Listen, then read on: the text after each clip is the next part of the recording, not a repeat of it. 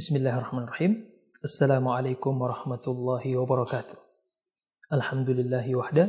Wassalatu wassalamu ala man la nabiyya ba'da. Wa la hawla wa la quwata illa billah. Sahabat sekalian yang dimuliakan oleh Allah subhanahu wa ta'ala. Ketika kita menyadari betapa butuhnya kita kepada Allah subhanahu wa ta'ala. Ketika kita mulai sadar bahwa hidup kita di dunia ini hanyalah sementara. Maka tergeraklah hati ini untuk kembali menuju kepada kehadirat Allah Subhanahu wa taala. Kembali kepada apa yang selama ini menjadi tujuan hidup kita, yaitu untuk beribadah kepada Allah Subhanahu wa taala. Namun beribadah kepada Allah Subhanahu wa taala bukanlah tanpa aturan. Ada aturan yang harus kita penuhi. Ibarat seperti kita mengirim sebuah paket kepada seseorang. Maka agar kita yakin bahwa paket tersebut itu sampai kepada tujuan yang kita inginkan, tentu kita harus tahu dulu siapa nih yang akan menerima paket kita. Namanya siapa, alamatnya di mana, dan sebagainya dan sebagainya. Agar supaya paket kita itu benar-benar sampai kepada yang kita tuju.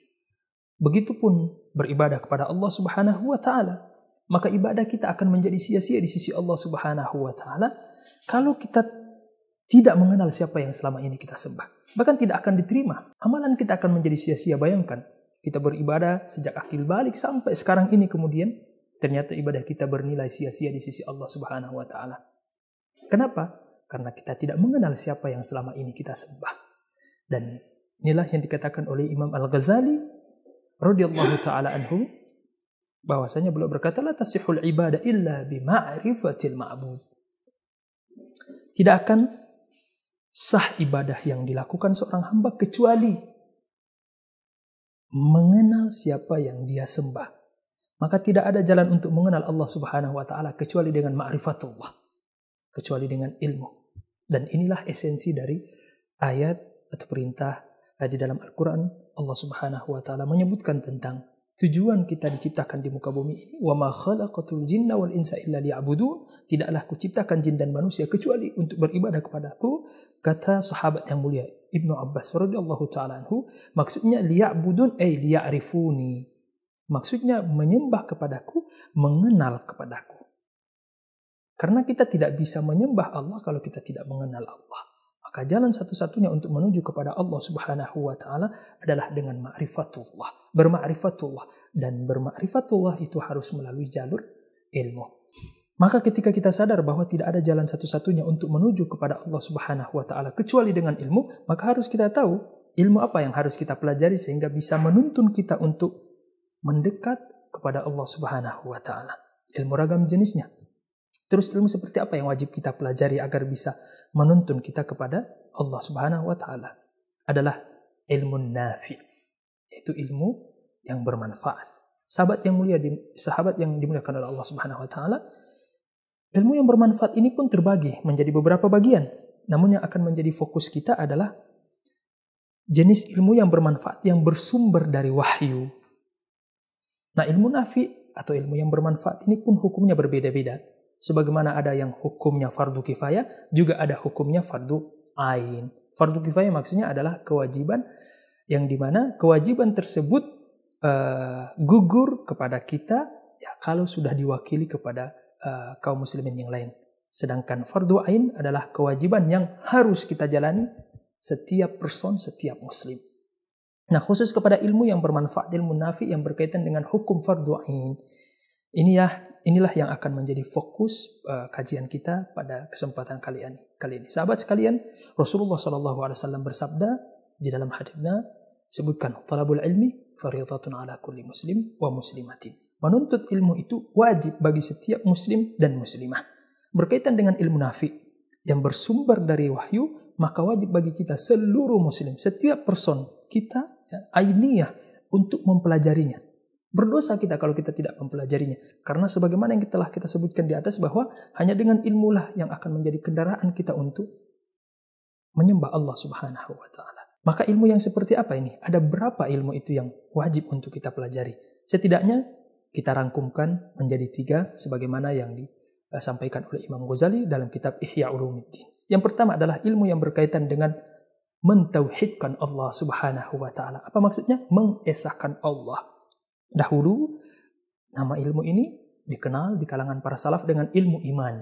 Yaitu ilmu yang berisi tentang esensi keimanan kepada Allah Subhanahu wa taala. Namun seiring dengan uh, bergesernya zaman uh, munculnya Imam Abdul Hasan Al-Asy'ari dan juga munculnya Imam uh, Al-Maturidi, Abu Mansur Al-Maturidi, kemudian mereka mengkonsepkan menjadi satu rumusan uh, yang berkaitan dengan ilmu iman ini sehingga lahirlah uh, ilmu ini atau uh, berubahlah ilmu ini menjadi ilmu tauhid atau ilmu akidah. Nah, apa saja yang berkaitan dengan ilmu akidah ini yang wajib diketahui oleh setiap kita muslim fardu ain. Nah, disebutkan oleh para ulama kita adalah pertama yang wajib kita tahu atau kadar yang wajib kita ketahui pada ilmu ini yang bersifat fardu ain ya adalah kita harus mengetahui atau kita harus mempelajari uh, bagaimana mensucikan Allah Subhanahu wa taala dari syirik atau dari sekutu. Kita harus mempelajari bagaimana mensucikan Allah Subhanahu wa taala dari arah, tempat dan juga zaman, waktu. Ya, karena Allah Subhanahu wa taala tidak berarah, Allah Subhanahu wa taala tidak bertempat dan ini wajib untuk kita ketahui, harus kita pelajari. Dan juga mempelajari atau yang uh, berkaitan dengan uh, ilmu mensucikan Allah dari menyamakan syabih, menyamakan Allah dengan makhluknya. Ya, karena Allah Subhanahu wa taala berbeda dengan makhluk, Allah Subhanahu wa taala mukhalafatun lil hawadith, menyelisihi uh, makhluknya. Kemudian yang berkaitan dengan fardu ain yang harus kita ketahui pada cabang ilmu akidah ini adalah yang berkaitan dengan nabi dan rasul. Ya di antaranya adalah kita mengilmui dan meyakini bahwa nabi dan rasul itu maksum, terlindung atau dilindungi oleh Allah Subhanahu wa taala dari dosa baik kecil dan besar. Ini yang harus kita ketahui. Kemudian yang berkaitan dengan iman kepada malaikat di antara yang wajib kita ilmui yang bersifat uh, fardu ain uh, minimal malaikat yang 10 ini ya, beserta tugasnya. Ya misalnya malaikat Jibril alaihissalam uh, pembawa wahyu, kemudian uh, malaikat Mikail uh, di mana tugasnya itu uh, membawa rizki, kemudian uh, malaikat Israfil ya meniup uh, sangkakala malaikat Rad dan Atid di mana tugasnya mencatat kebaikan dan keburukan manusia dan juga malaikat Munkar dan Nakir di mana tugasnya untuk menanyakan setiap manusia yang pertama kali atau setiap manusia uh, ketika di, di, dikuburkan di liang lahat dan juga uh, malaikat Ridwan nah, kewajiban kita untuk mengetahui sifat karakter beliau ya dan di mana juga tugasnya sebagai penjaga surga. Dan juga yang terakhir adalah malaikat Malik. Ya. Alaihi salam, kita mencintai beliau, ya, namun kita berharap tidak berjumpa beliau di neraka.